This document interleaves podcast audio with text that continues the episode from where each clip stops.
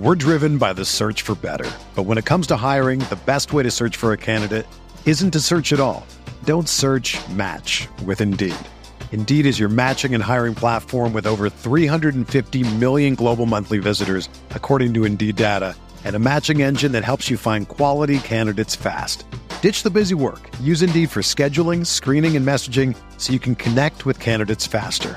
Leveraging over 140 million qualifications and preferences every day, Indeed's matching engine is constantly learning from your preferences, so the more you use Indeed, the better it gets. Join more than 3.5 million businesses worldwide that use Indeed to hire great talent fast. And listeners of this show will get a $75 sponsored job credit to get your jobs more visibility at Indeed.com slash BlueWire. Just go to Indeed.com slash BlueWire right now and support our show by saying that you heard about Indeed on this podcast. That's Indeed.com slash BlueWire. Terms and conditions apply. Need to hire? You need Indeed.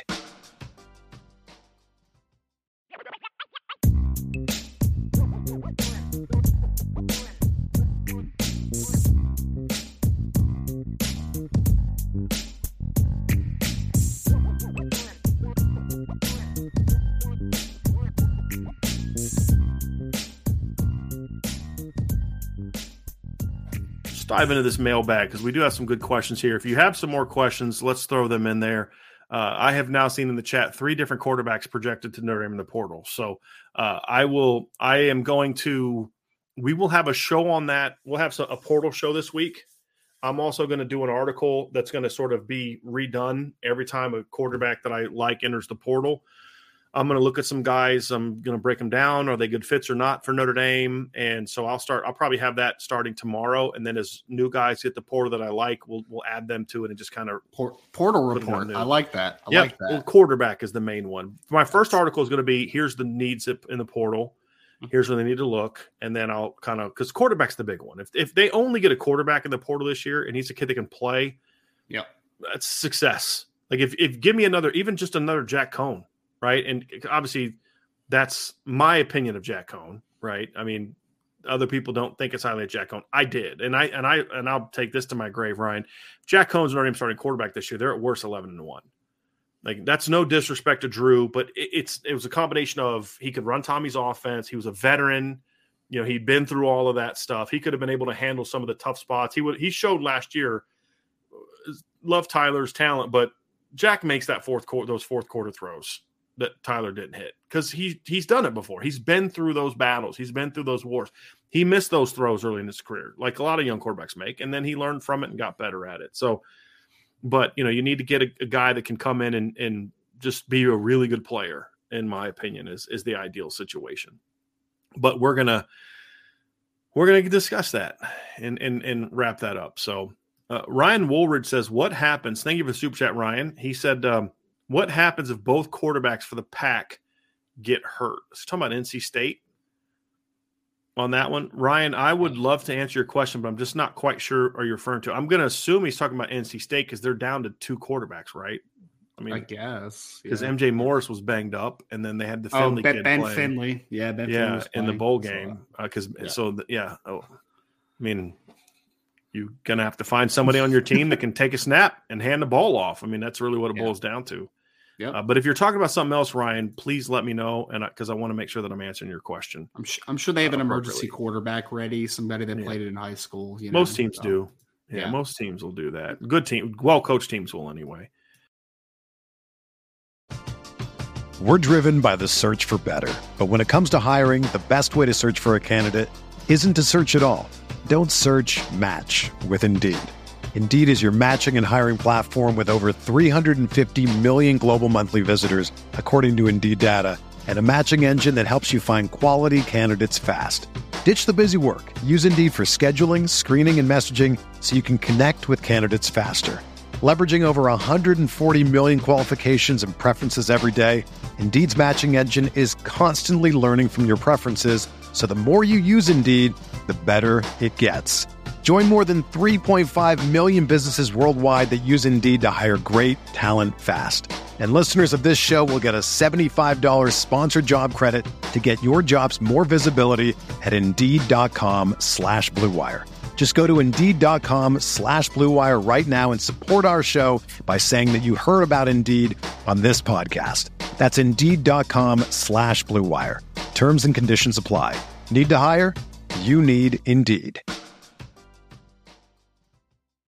When you need mealtime inspiration, it's worth shopping Kroger, where you'll find over 30,000 mouthwatering choices that excite your inner foodie. And no matter what tasty choice you make, you'll enjoy our everyday low prices, plus extra ways to save, like digital coupons worth over $600 each week. You can also save up to $1 off per gallon at the pump with fuel points. More savings and more inspiring flavors make shopping Kroger worth it every time. Kroger, fresh for everyone. Fuel restrictions apply.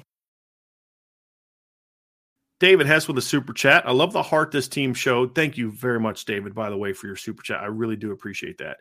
I love the heart this team showed this year. Here's hoping for that ninth win and onward to next year. Thanks for all the content, guys at IB.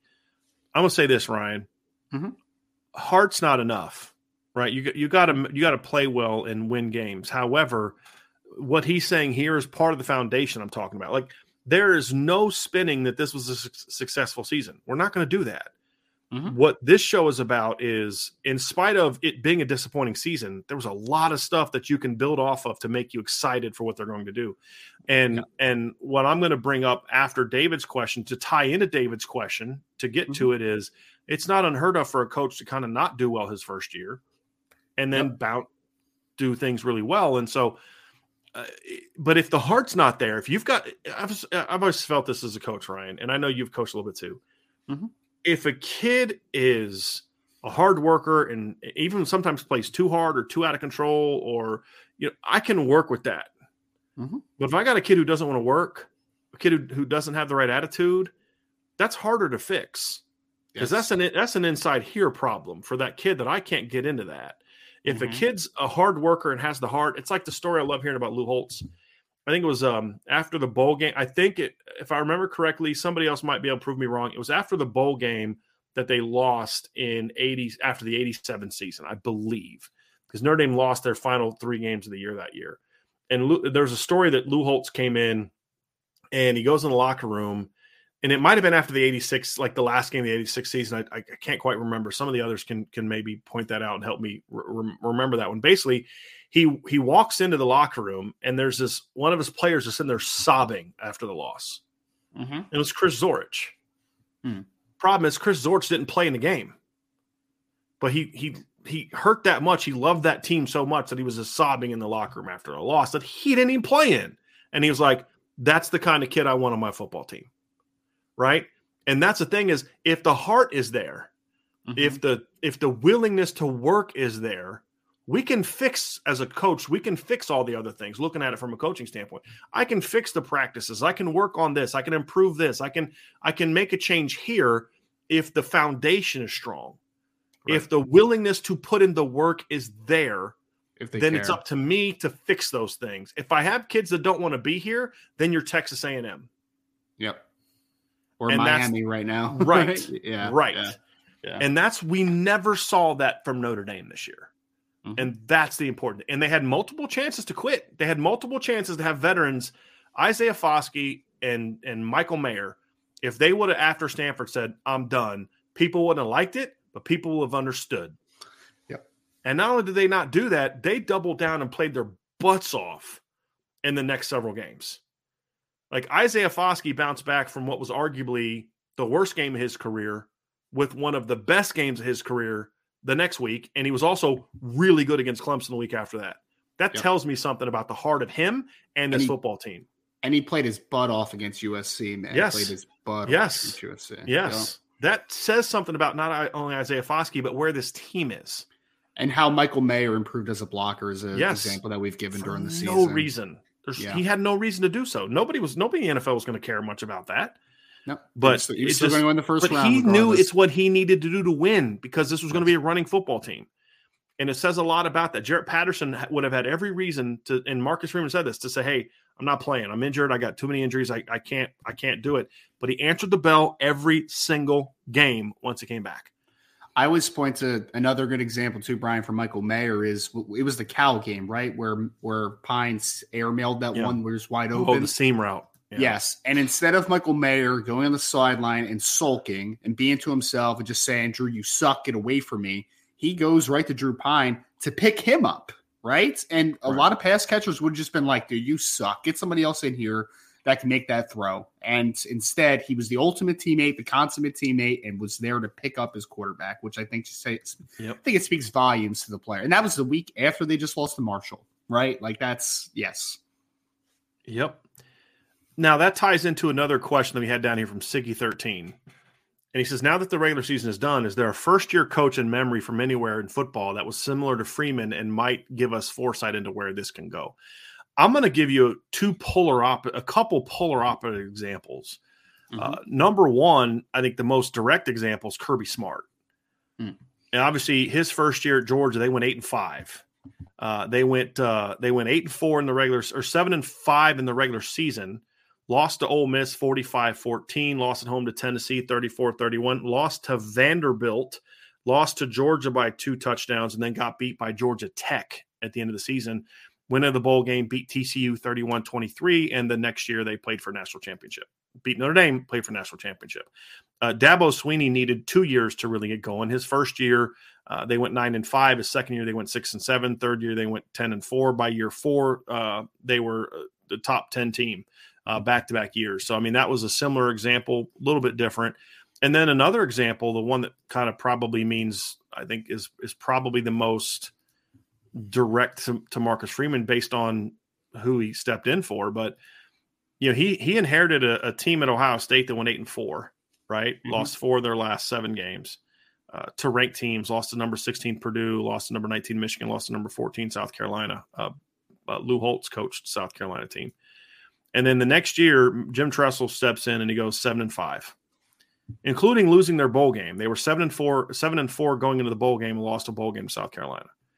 Uh, and so you go into that and seven and five. That's your, and he was a guy that had experience, but it was he was at, at FCS. He was at Youngstown State. Is this really? You know, yeah, they beat Michigan that year, but what do they do the mm-hmm. next year, Ryan? They go out and win a national championship and beat one of the greatest collections of talent I've ever seen in my life in that Miami team. It was ridiculous, man. you know, uh, and and of course Frank, Frank Gore was like a third string running back right, on that team. Exactly. They, dude, they had they that team. I mean, that team was insane. Like the year before on that team, you had Willis McGahee playing fullback.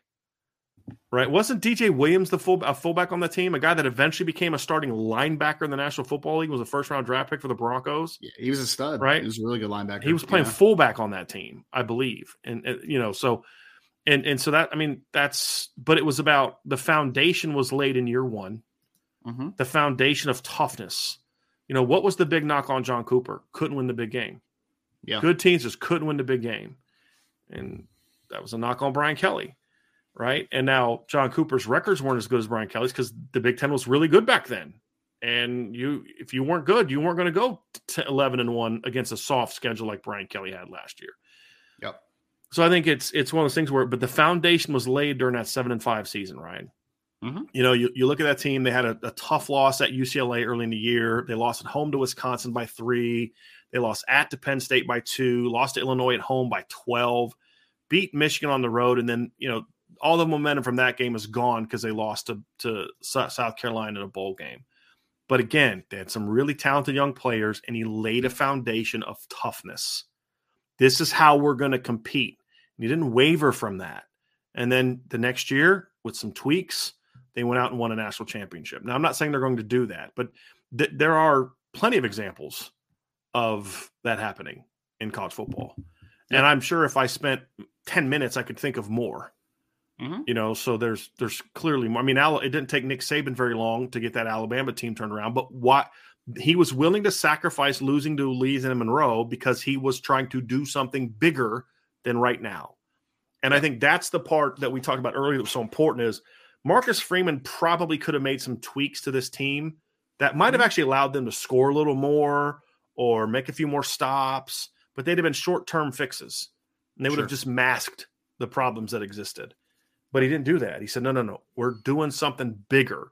Our season's already, I mean, we're not playing for championship. That's been done since September 10th. So now it's about we're building for for the future with while also trying to win all the games this year. I'm not saying they sacrificed wins this year. I'm not saying that at all. But what I'm saying is he wasn't willing to sacrifice. This is who we're going to be right. for short term, short term, short term success. And there's going to be some bumps in the road, and that's something that I think was smart, and that's something that his mentor did there. And Lou Holtz similar. And Lou Holtz on five and six in his first year. And the next year, Notre Dame comes out and started really, really well. You know, I think they started, uh, if I remember correctly, Ryan, I think they started 8 0, I believe, in 87. No, 8 and 1. They were 8 and 1. They lost at Pittsburgh, but they beat number nine Michigan on the road. They beat number 17 Michigan State. I, am saying this one for Ladarius's uh, for his benefit. They beat number 10 Alabama 37 to 6 and they climbed all the way up to number 7 that next year and then they lost their next 3 games. And Lou Holtz never wavered from his foundation, but he said, "I'm going to find people that want to be here." He right. didn't change. He said, "No, no. This is who we are. And if you don't want to be here, go somewhere else." because the mm-hmm. guys that I'm playing next year are the guys who are going to believe do what we were saying to do, and that's what I felt like we saw go happen this year at Notre Dame. Yep. Is that. And that's what we're going to see this offseason. There's going to be some heart to hearts with kids saying, hey, if you don't want to buy into this, I love you and appreciate everything you've done, but this isn't the place for you. And and I think that's one of the other things that has me kind of optimistic about what's the, the future holds. Okay. Got a couple more here, Ryan, or several more here. Uh, Cuba Cuba Puig, the cut is smooth. BD, thank you very much. Uh, somebody asked earlier also if this is uh, here it is from uh, and thank you for the super chat. Uh, Cuba, I appreciate that. Austin Schaumburg said, "Is this is your hair always that short, or am I thrown off by you not having a hat on?" Um, my hair's always this short, except when I mean I don't. I'm, I go a month without cutting it; it gets longer. But I've had this pretty much this haircut since I was like 16 years old. A couple times I let my hair grow out, and I just got kind of combed it over. But I was like, I hate this. I don't like having hair. I just like this. I just like the tight fade and good to go. And and the best part about this is it's free. So you know, so there's that too. Hair haircuts are expensive, man. I got yeah, one last week that was like exactly. 21 bucks. So mine, mine, all mine costs is time. All right. So uh yes, that's absolutely. So I, I appreciate the, the everybody noticing and and I knew it was going to happen too. Uh, we we talked about that, but I appreciate that. And it's it's uh it's yeah, I, I love it. It's great. Michael S with a super chat. Why couldn't Notre Dame run the ball or stop the run at USC? We we kind of talked about that in the post game show. Why couldn't they run the ball? USC was basically going to say we're going to outnumber you and out leverage you and make it hard on you. And Notre Dame could have pounded their head against the wall and tried to run the ball into outnumbered boxes, or they could have said let's rip them up with the pass game, and that's exactly what they did. They just was it 318 you know, yards, right, or yeah, whatever it was. 23 right? of 26. Yeah. So now it wasn't good enough, sure. mainly because the second part they couldn't do. Why? Yeah. That's a long conversation. There's a lot of different reasons. Uh, the scheme wasn't good. Linebacker play wasn't good. All the stuff we talked about in the post game show um, was a bad plan, and it and that bad plan wasn't executed well. That's a that's a bad combination, real bad combination. And at times, USC's kids made some really good plays. Mm-hmm. I mean, mm-hmm. that's that's part of it too, but it's not the only reason right. that they didn't have success. Yeah. And, I mean, you have, you have to give them part credit, right? Andrew Vorhees is a good football player. Austin Jones is a good football player, but Notre Dame made them look like elite football players, right? right? And that's that just can't happen. Just can't happen. Yep. Next one here is from uh, we actually already got to that one. This is from Ryan Elliott. Brian, thoughts on a possible LSU matchup? They're probably going to be ranked too high, but I think that would be a huge draw. Well, I mean, it'd be a huge draw. I, I don't know if it's possible based on I mean, if look, if USC loses this weekend, it's not out of the realm of possibility that Alabama gets into the playoff, which I think is, insanely stupid. But at the same time, who's going to take Ohio State, who just got curb stomped by Michigan? I mean, it's it's everyone that's arguing for an expanded playoff. Like this is not the year for you to be banging that drum because you're going to have trouble getting four good teams into the playoff this year, much less eight or twelve. You know what I mean? Like there's like three teams that are deserving of playoff bursts right now. With all due respect to USC, they earned the four spot for now, but that's not a that's not a this USC team would get destroyed by almost every playoff team that I've seen going back up until Michigan State in 2016. That's probably the last playoff team I've seen that wouldn't whoop this Michigan team, in my opinion, or this. Uh, sorry, not Michigan, um, this USC team. With all due respect, including the last two Notre Dame teams that made the playoff, would beat this USC team, in my opinion. So anyway, that's a different conversation for a different day. But yes, LSU would be a huge draw. I think it's a I think it's a favorable matchup for Notre Dame. I won't spend too much time on it just because if it is the matchup, we'll have plenty of time to talk about it. But that's not a matchup that would scare me. It's not. Eh, eh, first of all, I don't know. But here's the thing too, Ryan, is part of the reason I don't want to talk too much about the bowl game yet is I don't know who's going to be playing, who they're going to be playing, and then who's going to be playing for either of those two teams. Team. Right, right. Yep. You know, so um, it's just a little too early for that. But I just in big picture, Ryan, to address, your, I would love an LSU matchup in a bowl game. I would love oh, it for sure, for sure. Notre Dame's had pretty good success against LSU in bowl games, so that's right. Yep. Bob Kosky, thank you, Bob. Brian and Ryan, what are your thoughts on Tommy Rees? Do you cats believe he deserves another year, or do you think Freeman should let him go? Uh, we, we, have no opinion on that, that that we care to share. That's not our call. Uh. There's really nothing that co- positive that comes from uh, us weighing in on that, and that's just not what we do. I, have said this before, Bob, on the website. I'll just make it clear here. As a former coach, I don't find it uh, appropriate or or right for me to go out there and say coaches should be fired for uh, reasons other than like I, I had no problem saying Scott Frost needed to go because it wasn't about football. Why I thought he needed to be fired. It was other stuff.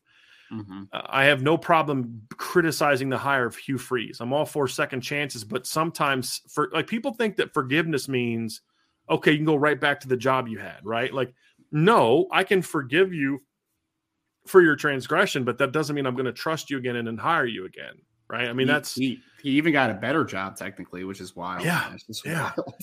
uh, you know, but it doesn't matter what we think about it. Yeah. We're going to evaluate the job that that Coach Rees did. We'll evaluate the job and the expectations for what he needs to do. What does he get better at if Coach Freeman keeps him? Which I, as of right now, I fully anticipate Tommy Rees being the offensive coordinator next year. I I don't think Marcus Freeman's going to go shake up his staff too much. And I kind of understand it, Ryan. Like, look, you went through a, a bit of a crazy year. You're all kind of learning to, to there's some good things and some bad things. You know, for the most part, I need you to make this change. I need you to make this change. As long as you're cool with that, let's roll. Let's roll together and sure. and move forward. But you know, will that be the case? I have no idea. I anticipate him being back. And it's going to then be about okay, what does Tommy Rees need to do to get this team to maximize his potential in offense? That's what we're going to focus mm-hmm. our time on.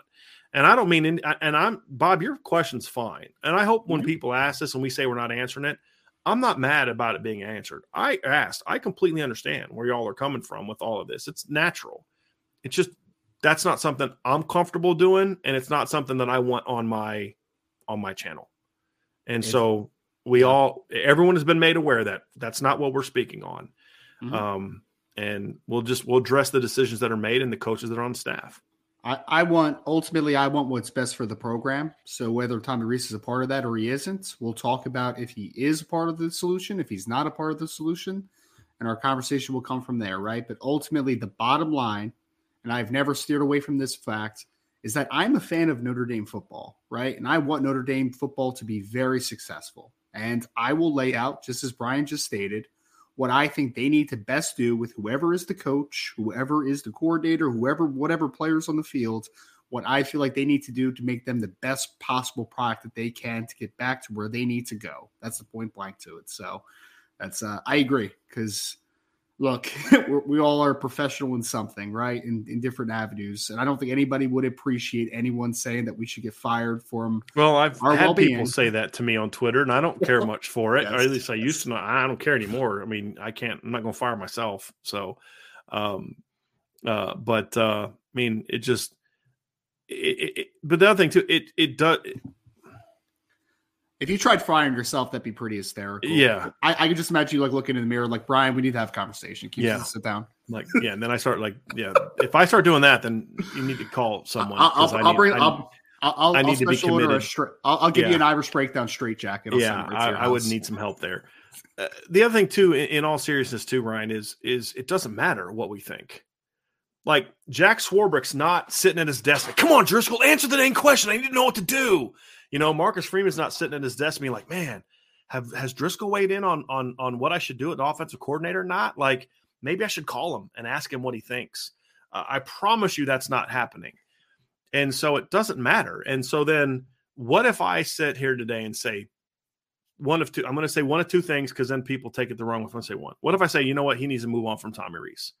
and then he doesn't, and then I have to then work with this coaching staff to try to get intel or get scoop, and or or if I say he should be fired and then I'm critical of Tommy Rees next year, it's going to be, well, you only think that because you don't think he should be here, you don't like him, you're a hater, whatever the case may be, right? Then the flip side is what if I say, nope, Marcus Freeman needs to come back or bring Tommy Rees back, no doubt about it, absolutely, and then he doesn't, and then I'm like, oh, okay, then if I then he hires someone else, and let's say I don't like that hire, oh, you're just saying that because you were Tommy's boy, or you didn't think he should it, so it doesn't matter what I say, and it's going to be harder for me to be perceived as objective if I've weighed in on what he should do, if I have a, a, a negative reaction to what he does.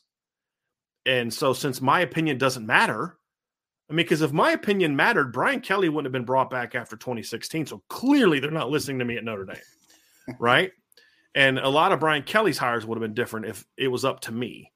So uh, it just doesn't matter. I'm going to evaluate the coaches that are here and the decisions that Mark Freeman, Marcus Freeman makes. It's up to him, and he gets paid a lot more than I make to make those decisions, and that's kind of where I'm at. So, yeah, that's where I'm at on that one. And I, and I hope, and I know not everyone's going to agree with that, and I understand and I respect it. I respect your disagreement. I'm just telling you where I'm at on that one. Uh, let's see here, Ryan. This is a this is an interesting one. I want to get your thoughts on this from Brent Smith. Uh, I'll mm-hmm. give my short answer, and then yep. you can follow up. Brian and Ryan, do you believe next year there'll be less substitution at the safety position? Uh, yes, no, yes, but partly because if if everyone's healthy, yes. If not, no. Part of the rotation this year was about health, but mm. he, there will always be a rotation safety. They will always play at least three safeties every game. Yeah.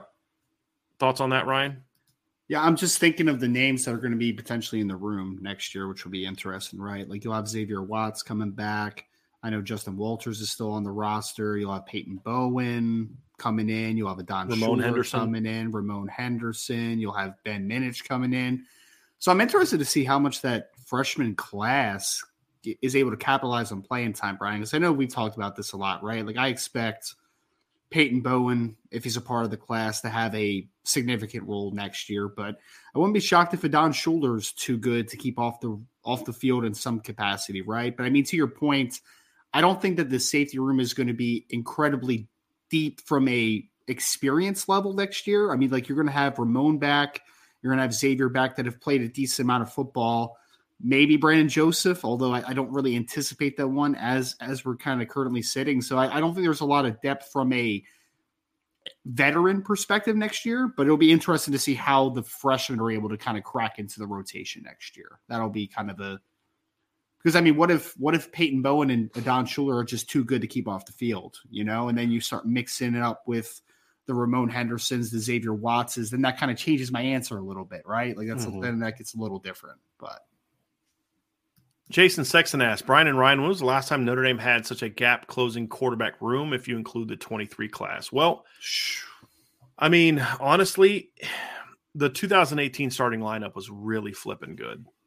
Mm-hmm. Like, I mean, Notre Dame had arguably the best cornerback, um, one of the best cornerback rooms in the country that year. If you look at the starters, now there the difference yeah. was the problem was because Donte Vaughn was hurt that year not never was 100%.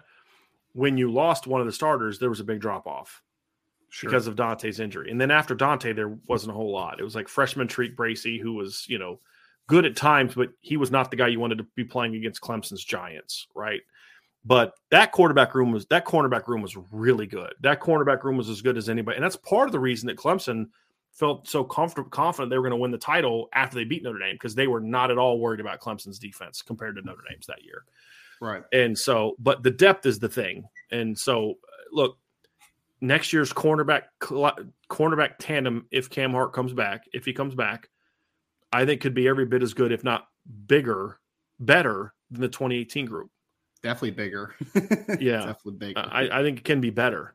Yeah. Now, if if now here's the thing: if the, if everybody pans out, Jason, that's the key. Is like, what if these guys don't pan out? If everybody pans out and and Jaden Mickey's as good as we think, and Christian Gray's as good as we think, and Micah Bell, you have to kind of go back to the early '90s when Notre Dame was putting out first and second round draft picks every year in the secondary. I mean, Jeff Burris, Tom Carter, Bobby Bobby Taylor, Willie Clark. I mean, they were putting out high draft picks nonstop, and uh, that uh, you know that's kind of where where I think it can get to at least at corner. Safety, you're going to need another cl- good year to back up this. It's a great. I mean, there's not a better safety group in the country, in my opinion, than the one they have now. But it's needed because it's, uh, thin right now. Yeah. Yeah. And and you need to follow it up with another really good safety class, in my opinion. Mm-hmm. Or a deep corner class that has kids that can then move to safety. Like if let's say they sign three corners again in 2024, and you know there's a couple kids that, that, that are on the board that like if the kid doesn't mm. stick at corner could be a really good cover safety. Then do that at least but they need to get more kids that have safety potential in my agree. opinion. Agree. All right let's get to some more here. J- just uh, jonathan gabrick and we have a basketball question we're going to get to here in a second as well but he said hudson card to the portal. Could another failed longhorn quarterback end up in nebraska? Uh, first of all i do not consider hudson card a failed quarterback he played pretty well in the limited time he had this yes. year. So yeah, I think he threw for over 300 yards in a in the last game he started. Look, there was no way in heck that they were not going to start Quinn Ewers this year. Even though no way. Every, everything I heard, Hudson mm-hmm. Card was better in the preseason than Quinn Ewers. Yeah. But a yeah. lot of people have argued that that he yeah. outplayed, but you're just you're not going to you're not going to you can't not start him for uh, uh, some legitimate reasons, some not very legitimate reasons. Sure, but that's just part of the the deal in the the the modern era, right? Uh-huh. And and look, so does that mean that Joe Burrow was a failed Ohio State quarterback? Yeah, you know what I mean. So uh, he is not Casey Thompson.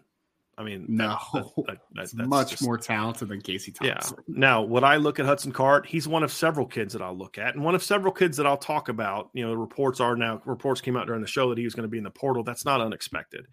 Uh, I also know that there are conversations that have been had with, you know, if you jump in the portal, there'd be some interest. I believe that to be the case as well. Uh, but Notre Dame's got to be real careful with that. You can't reach out to kids. Uh, doesn't mean people can't call you or reach out to sources that you know, but uh, I think Notre Dame would look at him as as one of several kids to look at. So I um, would and, I I consider him? Yes. Would he be my definitely that guy's the guy that I want? Um, I'm not there yet. I'm not yeah. there yet. There's several kids that I like. I mean, yeah. we're we're we're obviously still doing our homework on guys that could potentially be in the portal because there's a lot of guys right now that you're hearing also that aren't in the portal, right? So like until right. they get in, why are you going to study them just in case they don't enter the portal type of right. thing? But to the question though, Jonathan, I also do push back against the failed Longhorn quarterback. Yeah. I think that's unfair to him because I watched the West Virginia game on the coach's film, and I thought yeah. Hudson Card looked very good in that football game. He did so, some good things in the Texas Tech game. They lost as well. They couldn't run the ball. Yeah. Once they got a big lead, they couldn't run the ball. And I actually thought he had some decent moments since Alabama as well. Yeah. I don't think it was like this like fall off the face of the earth type of conversation, right. but yeah, I mean, but to the question, Hudson Card is talented enough where I am definitely giving him a look. There's no doubt yeah. about it. Is he the guy ultimately? I have no idea. I don't know who else in the in the portal right. yet. He's one of my favorites that's in the portal now. Oh, like sure. if if no one new enters the portal, he'd probably be my top guy over Cade McNamara. But there's some other guys that we're hearing might jump in the portal that would probably move ahead of him, in my opinion. But we'll we'll see, we'll see. Uh, by the way, Ryan, during the show, did you see that the reports now are that uh, Brent Key is going to be become the permanent coach at Georgia Tech, which might shake Who? up some things uh, here a little bit. Brent Key, who was the interim coach at Georgia Tech, he was their line coach. Oh, They're really? promoting the interim coach to the head coach at Georgia Tech. Yeah. So, like yeah. I don't know anything about him, but that's yeah. Weird. But weird. based on an earlier conversation, that that's interesting you know, if other things happen. So we'll see. Jonathan Gabrick also was talking about the basketball team. He said, uh, I was talking to Ladarius, asking about the basketball team. We are five and one. They just lost to St. Bonaventure. Such a bad loss. Uh, but Brey only uses a five man rotation. And Occasionally will rotate in one bench player. He refuses to play young talent unless he's forced to. We get gas in the second half. A lot of that's correct. And as far as Brey has always been notorious for playing short benches. Uh, yeah. But the only reason he played only six guys in the most recent game is because Marcus Hammond, the transfer from Niagara, is still hurt. When Marcus Hammond comes back in, immediately the bench goes to seven.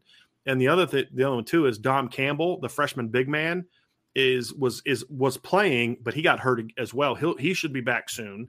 Once mm-hmm. Dom Campbell and Marcus Hammond come back, you're going to see an eight man rotation, which is deep for Brey, because also you have um, you know you have the current starters and all that kind of stuff. So, uh, did that just happen? Let's see here. I just want to see if that happened or not. Uh, did he announce it? Give me one second. Hold on a second. Is there breaking news on the podcast right now? Maybe, but I'm trying to find it here. Uh, doesn't look like where'd that go? Where did it go? So, no, it's not. So he uh, it's a retweet. So I'm glad glad that I made sure I checked on that real quick. Um, so anyway, no, nothing, guys, nothing happened. Yeah, false alarm. Anyway, uh, but the the thing is, is there's two guys that are hurt. Um, two guys that are hurt for Notre Dame right now that will be part of the rotation, including a, a transfer that was an 18 point all first team all uh, MA, MAA. I always want to say the MAC, but it's not that MAC. It's the other MAC, the 2A MAC uh, mm. in Marcus Hammond. So, and then of course this year all three freshmen are going to be part of the rotation this year. JJ Starling is starting. Uh, Van Lubin Allen is playing a ton. He was their lead. He had a double double in the most recent game. And as I mentioned before, Dom Campbell will play a lot uh, when he gets back from health. He was playing before he got hurt. So, uh, but yes, it is maddening how thin Brey's bench is. It, it, really is, and how he never has full scholarships on ba- at basketball. It just it's it's maddening. But I just wanted to clarify that little that little tidbit there. Gavin Harden, I'm gonna I'm gonna leave this one to you, Ryan. What's keeping Notre Dame from moving Marist Liufau to Viper full time since he plays better just going forward?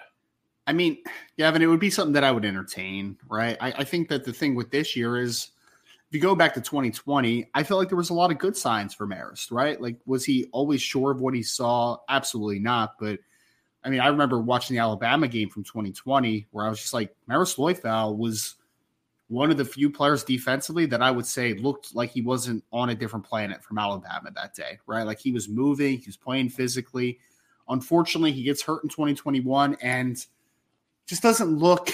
I mean, he didn't take the maturation from a processing perspective that you would have liked, right? Like he's just out there and I'll be very honest, right? Like Marist Liufau is running very aimlessly on the football field at times. And there's a lot of reps where I'm just like, I don't understand exactly what he's looking at I don't understand what his key is. I'm very confused on what this step there is. But for this offseason, if Marist Liufau comes back, it would definitely be something that I would entertain because he won't he won't be a full time Viper because I mean he, what's he 235 pounds right so he's not going to no. play on the edge every rep but is there a role that Marist Liufau can play at Viper next year I think so I definitely think so. Let me ask you this question, Ryan. Mm-hmm. What would you think if Notre Dame decided they want to go to like a three three look? Where they kind of used him as a sort of a rush player that mm-hmm. would also drop into the flats and do some of that hook curl stuff. I'd be okay um, with it. I'd be okay with it. Yeah. Okay. Yeah. And then not, then not have a viper, so to speak. I mean, because if he's the point being, if they're going to play yeah. him as a full time viper, you have to change how you use your viper. Agree. You yeah. know, now what Freeman did at Cincinnati would fit a lot better to that, and is, yeah. is kind of my point not what he's doing now. I personally like a more of a four down, so I wouldn't want to see that. Yeah, but I think that would have to be it. But look, he'll he'll play a ton in the nickel. I think there's a mm-hmm. role for him at Viper, especially against certain teams.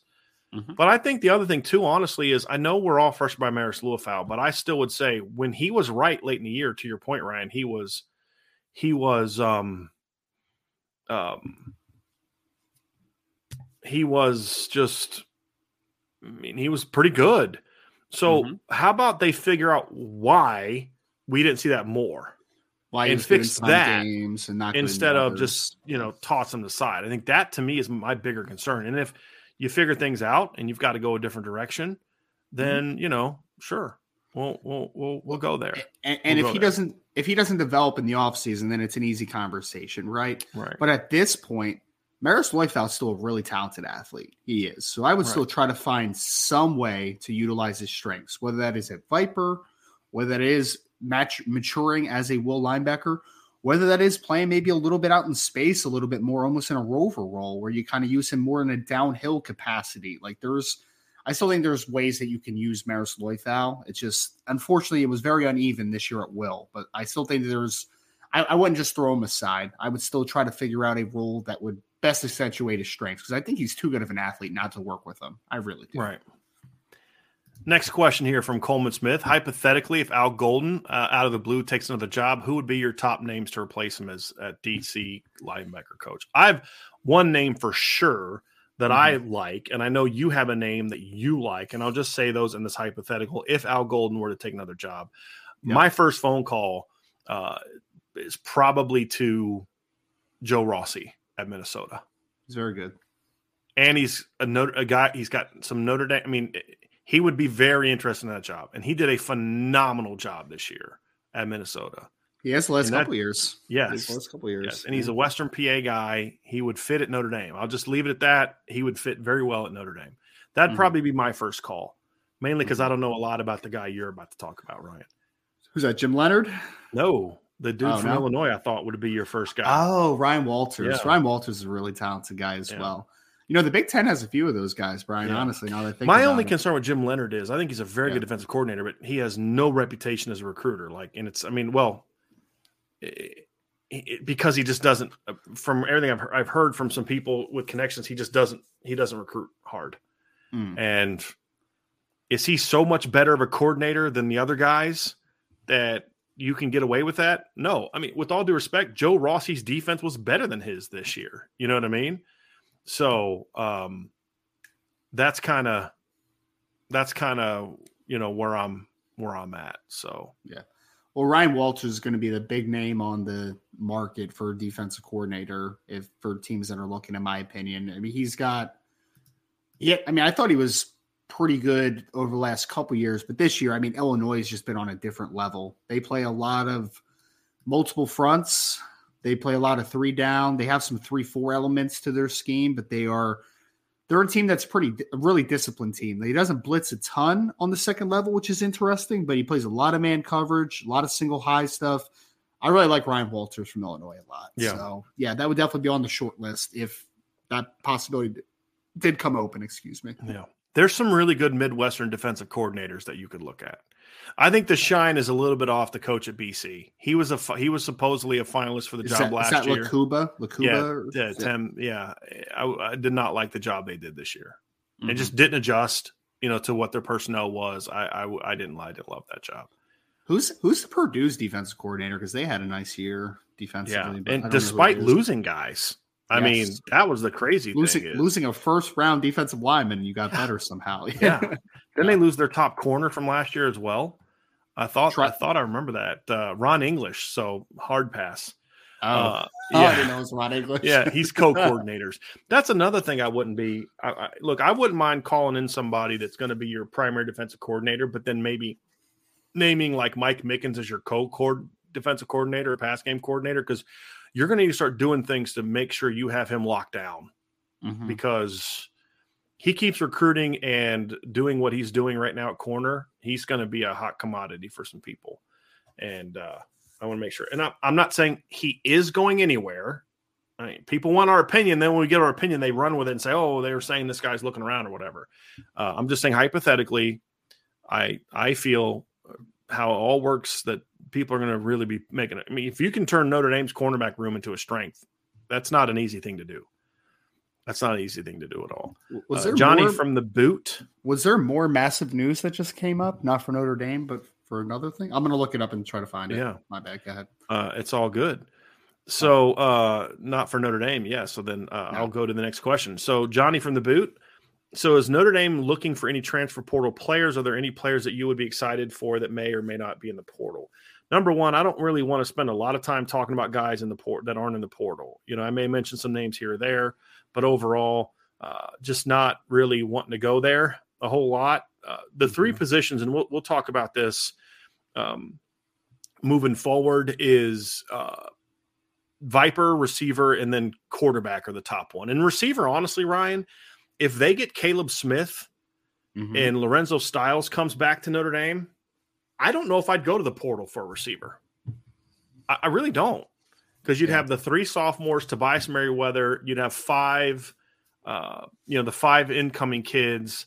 I would honestly, if I had that extra scholarship, I'd honestly consider bringing Matt Salerno back for another year, as long as the promise is or the, the understanding is is that this is a depth thing. You're not going to play a ton.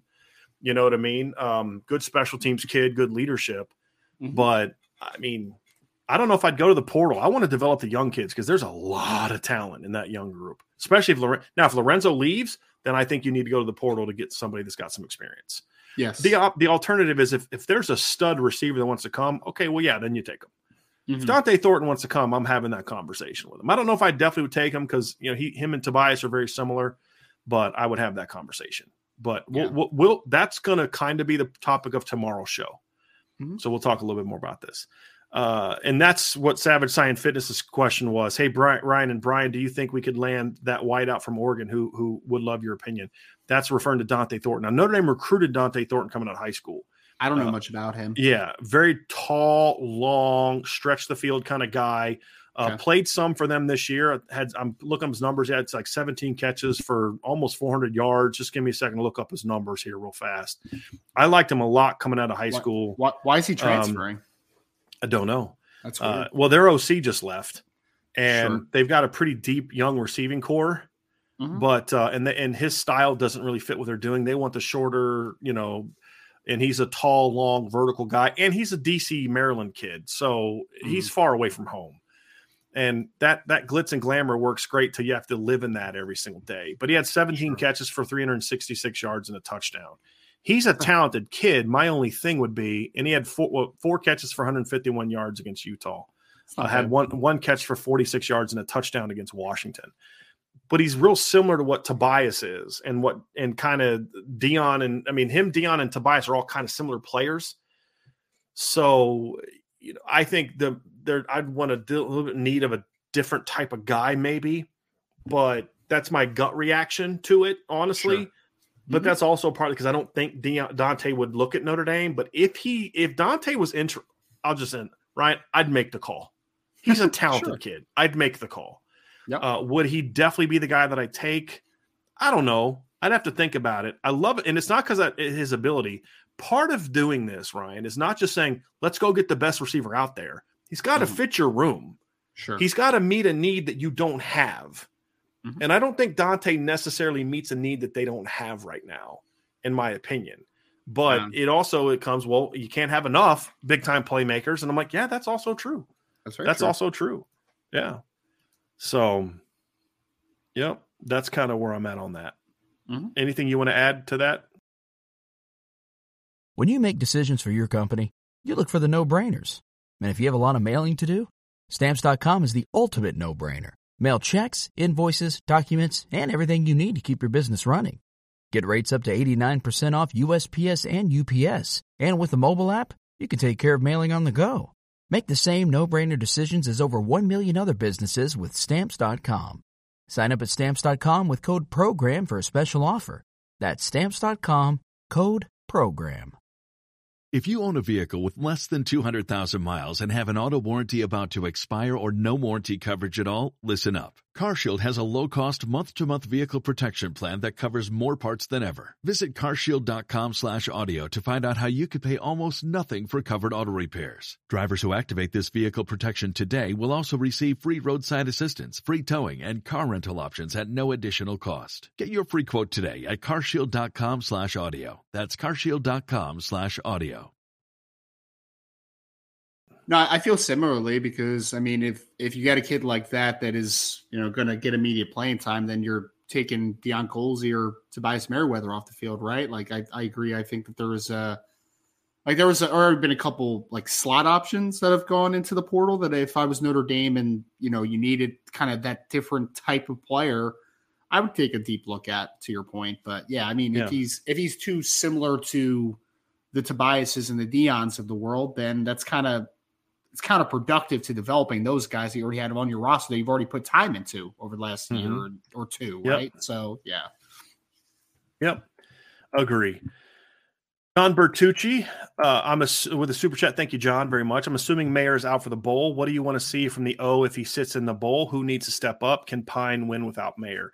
A couple quick things. Michael Mayer has not announced he's not playing in the bowl game. I would yeah. guess it's 100% a guess that he wouldn't play But knowing Michael Mayer, I don't think it's going to be an easy decision for him. Yeah. To be honest with you. And I think part of it might depend on who they play. Uh, Mm-hmm. but I would, if I was advising him, I'd tell him not to play. I, I don't like sitting out the bowl game. That's not my thing. I think you should see it through, but that's not the reality of the universe we live in. Uh, if if football was the way that I wanted it to be, you play in every game you, your team plays, Mm-hmm. but it's not how football is. Michael Mayer has given you everything he has, everything he has. And I would hate to see him go into a bowl game and get undercut by some DB who doesn't want to get run over by him and his knee gets torn up. Mhm. I just, I would hate that.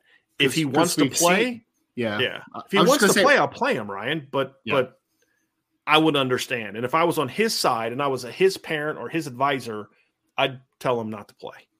Same if I was here. the coach of Notre Dame, I'd say uh, we we'd love to have you play because we think we can win with you.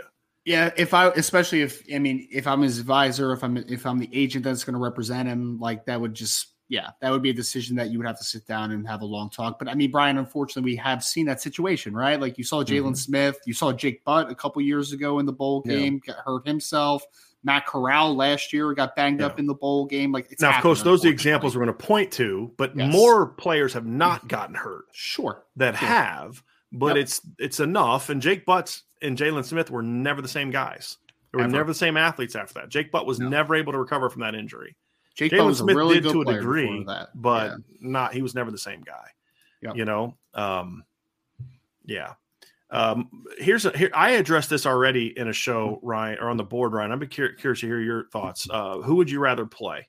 From So- Mike uh, uh, Ganocci. I hope I'm saying that correctly, Michael. Who would you rather play in a bowl game, South Carolina or Mississippi? Now, this comes from our bowl projections yesterday. The Gator Bowl is where most people are projecting Notre Dame to play either South Carolina or Mississippi State. Who would you rather play? We talked about it a little bit yesterday. Me and Sean were actually split on this one, Brian. I would actually rather play South Carolina personally. One is because that Mississippi State offense I hate with a dying passion, right? And it's almost like the reverse triple option. And it's like one of those things where like uh, it's just so annoying to defend. And then also South Carolina's coming in pretty hot, man. They just beat Tennessee a couple weeks ago. They have the big win against Clemson this past week. I think that you are going. I, I think you'd be taking on a South Carolina team that seems to be going in a really good direction. You know, so I'd rather take them on because I just I think that does a little bit more for you to say that you beat a team that just beat Tennessee and Clemson back to back weeks Right. To end your season. I think that Right. gives you a little bit more lore than playing a Mississippi State team that is very gimmicky, very gimmicky team in my opinion. And a really good defense, by the way. Mhm. Really Yeah. good defense. Mhm. Very underrated defense in Mississippi State. It's funny, but like the last two jobs Mike Leach has had, he's built. He's had he's they've had some good defenses. The best defense Alex Grinch ever had was the one he had for Mike Leach at Washington State. Hercules you know? Maxi Alpha, man. And, Yeah. uh, was was Deion Buchanan on that team? I think I he might have been. It think was- so. yeah. I Yeah. think so. But in the defense this year they had was really salty. I mean, it really Yes. was. Yeah. So um and and also you get nothing out of beating Mississippi State. No nobody Yeah. cares about Mississippi State. That's I'm not saying that to be disrespectful, but like from a recruiting national perception standpoint, no, nobody cares about that. And South, South Car- Carolina, we know South Carolina's, you know, have- they have a little NIL stuff behind the scenes too. Yeah. So anytime you and beat they've- one of those teams, they're flawing Notre a little bit. won you know? against South Carolina for recruits this Yes. cycle. I've never heard Mississippi State's name mentioned with any mm-hmm. recruits. And I think the final point to, is to your point, Ryan. I think the buzz that South Carolina would have going into the game, blowing out Clemson, I mean, blowing out Tennessee, Tennessee and then beating Clemson on the road. Yep. You know, like I say, well, you know, did that did that diminish your thoughts on Clemson? Somebody asked that, and it's a fair question. I don't think it does. But you now go beat the team or even pound the team that beat the beat them. It's like, okay, yeah, it- you know, I mean, Yep. and it's an SEC win. It's never bad to get an SEC win. There's just some SEC teams that no one's going to care if Notre Dame beats Kentucky.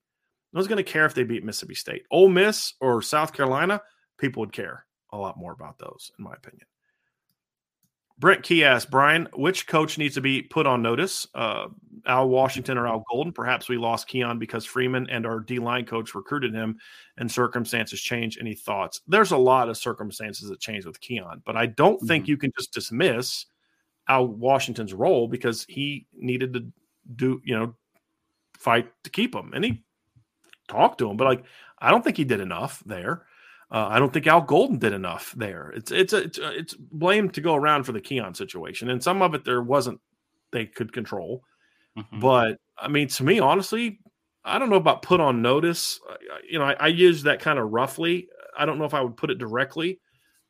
I don't think everybody focuses on Tommy Rees. I was not blown away with the job Al Golden did this year. I really, I think they relied on on on defense of talent a lot this year as really good players.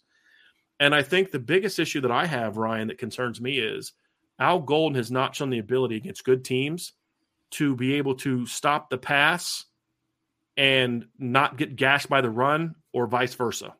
Mm-hmm. And we saw that against Marshall. They had a very defensive pass game oriented game plan, which I thought was a mistake. And that allowed Marshall to run all over them. They had a great game plan to shut down Ohio State's offensive uh, pass game. And once Ryan Day figured out we can run on them, they couldn't do anything about it. And and we saw the same thing at USC. And the lack of adjustments all year was troubling. Mm-hmm. Like if this game plan was good coming in, they were good. And the games that they won against those teams like North Carolina, North Carolina ended up not being a great running team, as we found out when the competition upped. They also just dominated them in the trenches. It wasn't necessarily the game plan per se. So I I have some concerns, to be honest with you, about that. And now, look, statistically, they did some really nice things, but they never had a great game. They mm-hmm. had a lot mm-hmm. of really good games, but no great games until what BC, who's yeah mess. Bad. Yeah.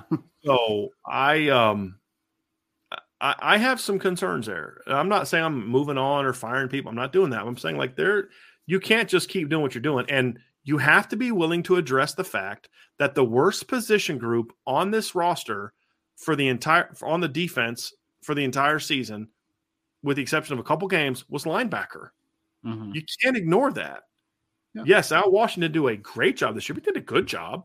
And I think at times Al Washington was somewhat hindered, and his group was hindered by a game plan that didn't turn them loose.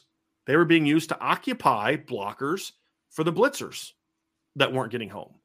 Mm-hmm. So I think Al Golden at the top is really where my my conversation would be about. We need to get a lot better. We need to get a lot better. I like what he does. Here's the problem. I did. I said all that to say this. Mm-hmm. I believe the problem is he he had too much of an NFL focus.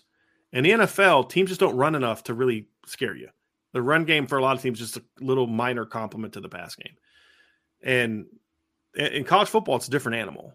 If you can mm-hmm. shut down a team's pass game in the NFL, you're going to win more often than not. I mean, other than what the Titans, um, there's a couple teams that are starting to run a little bit more, Ryan, but for the most yeah. part, like if you shut down Sean McVay's pass game, you're probably going to beat the Rams. Am I, am I wrong? Well, you this know, because the Rams um, are awful, right? really bad this year. but I mean, that's what Bill Belichick did to him in the Super Bowl a few years ago too. He just didn't let him throw on him, and then they they they had nothing to go with. So my, my point is that's with a lot of teams. If you can, if Pat Mahomes has a bad game, Rams have or the Chiefs have a tough time winning. Mm-hmm. So uh, that's not true in college football for most teams. It's not. And so I think that there was too much of an NFL thought process to this. Hey, we got to shut down the pass game. Okay, great. You shut down Marshall's pass game and they ran for over 200 yards on you and beat you. Great, but you didn't give up a lot of pass yards. Ah, you, you kept CJ Stroud in check. Yeah, but they ran it down your throat for a quarter and a half and won the football game. Hey, yep. Caleb Williams had one of his least productive passing games of the season. Okay, but he rushed for three touchdowns and the team rushed for 200 and you lost, right? I mean, eh, eh, that's college football, man. And just that was that was problematic for me. Right? It was really mm-hmm. problematic for me. Yeah. And they didn't have the injuries that you can point to for the offense. They didn't lose Avery Davis, an Avery Davis type, in my view. Uh, mm-hmm. I don't think anyway. Um, you know, Jacob Lacey quit, but he played nine snaps the game before he left. They weren't using him. Yep. Right now, you could argue that's a problem, but they weren't using him. You know, um, so I just, for me, I just, uh, I, I wasn't in love with what I saw. Mm-hmm. I wasn't in love with what I saw. Thoughts? I mean, it, it's. I mean, we talked about it, right? Like, I think that there's a hierarchy to coaching, right? So, if the team's not playing well, you start from the top up. You say, is it the head coach the issue? If you're looking at growth that we talked about with Marcus Freeman and him turning the corner, it seems, and taking control of his program and seeming to go in the right direction, well, then my next step is the offensive core, offensive and defensive coordinators, right? Because they're in charge of their side of the football. If they have if there is an issue with the schematic approach to the defense, if they're asking players to do things that they're not good at, because we talked about this with the Al Golden situation, right? The linebackers the year before were not as bad as they were this year, and they were the same dudes, and they seem to regress. So when that happens, my immediate thought process is there must be something there with the coordinator spots that you take a look at. But the, it keeps trickling down for me, Brian, right? So I think that for for Al Washington specifically, I don't I think some guys definitely didn't make big jumps forward. I think there were some regressions in some spots. Too so he's a guy. Yeah, Too so much. he's he's a guy that I would have very close eyes on moving forward. There's no doubt. I do think that there's some things though where you can say to your points where the defensive line used correctly all the time. That's not really out on Al Washington. That's a scheme thing, right? That's a defensive coordinator's options to use a defensive line specifically. I'll look at him with the rotation of the defensive line for sure. I'll look with him and say, why was Isaiah Foskey a really good player last year and he was still just a really good player this year? Why wasn't he elite? Why wasn't he one of Right. the best in college football? That's the stuff I looked at. So Al Washington, I would definitely have an eye on. But to your point, I do think there were several games. You talked about Marshall. We'll talk about Ohio State from a run the run defense perspective in the second half. You talk about USC from a run defense perspective, where I feel like the defensive game plan was not up to snuff. You talk about Navy, right? Like I was at the Navy game where in the second half there were just no adjustments to stopping the triple option. And mm-hmm. so, I mean, there's instances where I would say, for me, I have a very close eye on Al Golden moving forward, and I have an eye on Al Washington as well because I think both Yeah. of them showed that there were some things to be. There's like a couple red improved as well. flags that pop up a little bit with that situation. Yep. for And recruiting. Like, how often do you hear Al Golden's name with recruits? Not often. Not often. All right, we got a few more. We got to get out of here. Ryan and Brian, I don't think we need another transfer quarterback. Let's roll with what we who we have and look at getting wideouts and D linemen and edge players in the portal. I'm just going to say this. We will discuss this more in detail tomorrow. I'm going to, mm-hmm. the reason that I think quarterback is there, and again, we'll dive into this tomorrow. The big reason why, Ryan, is you can't go into next year with your current group. And number one, I love Kenny Minchey. I don't want a freshman quarterback to have to start unless he's a Trevor Lawrence. Yep. And Kenny Minchey's a really good player. He's not Trevor Lawrence. You know who else is not Trevor Lawrence? Every other quarterback in the 2023 class. Yeah. Right. And and maybe Ty, everybody knows I love Tyler Buchner's health, but you cannot dismiss the lack of development that injuries and COVID have cost him over the last five years. You can't. Yep. He's played one full season of football as a quarterback in five years. You can't ignore that. And Drew Pyne is a nice kid and a solid player, but he- that's who he is this year. And as we saw, it's it's not good enough. So I think you need competition now. If Tyler Buchner beats that kid out, great. That means he's going to be a dude next year, and and I got full faith that he's got the physical talent. But you, but what if he's a dude and gets gets hurt in third game again because of the Mhm. style of play he has? This is a kid who's had two major season-ending injuries, one lower body, one upper body. That's problematic for me. You can't assume he's going to be perfectly fine next year. That'd be poor roster management, in my opinion. So I do think you need to go to the portal for another quarterback. I do. And Steve Angeli, nice kid, but I- I think this team has a chance to compete if they can make a couple tweaks and and some guys come back that I hope and think are going to come back.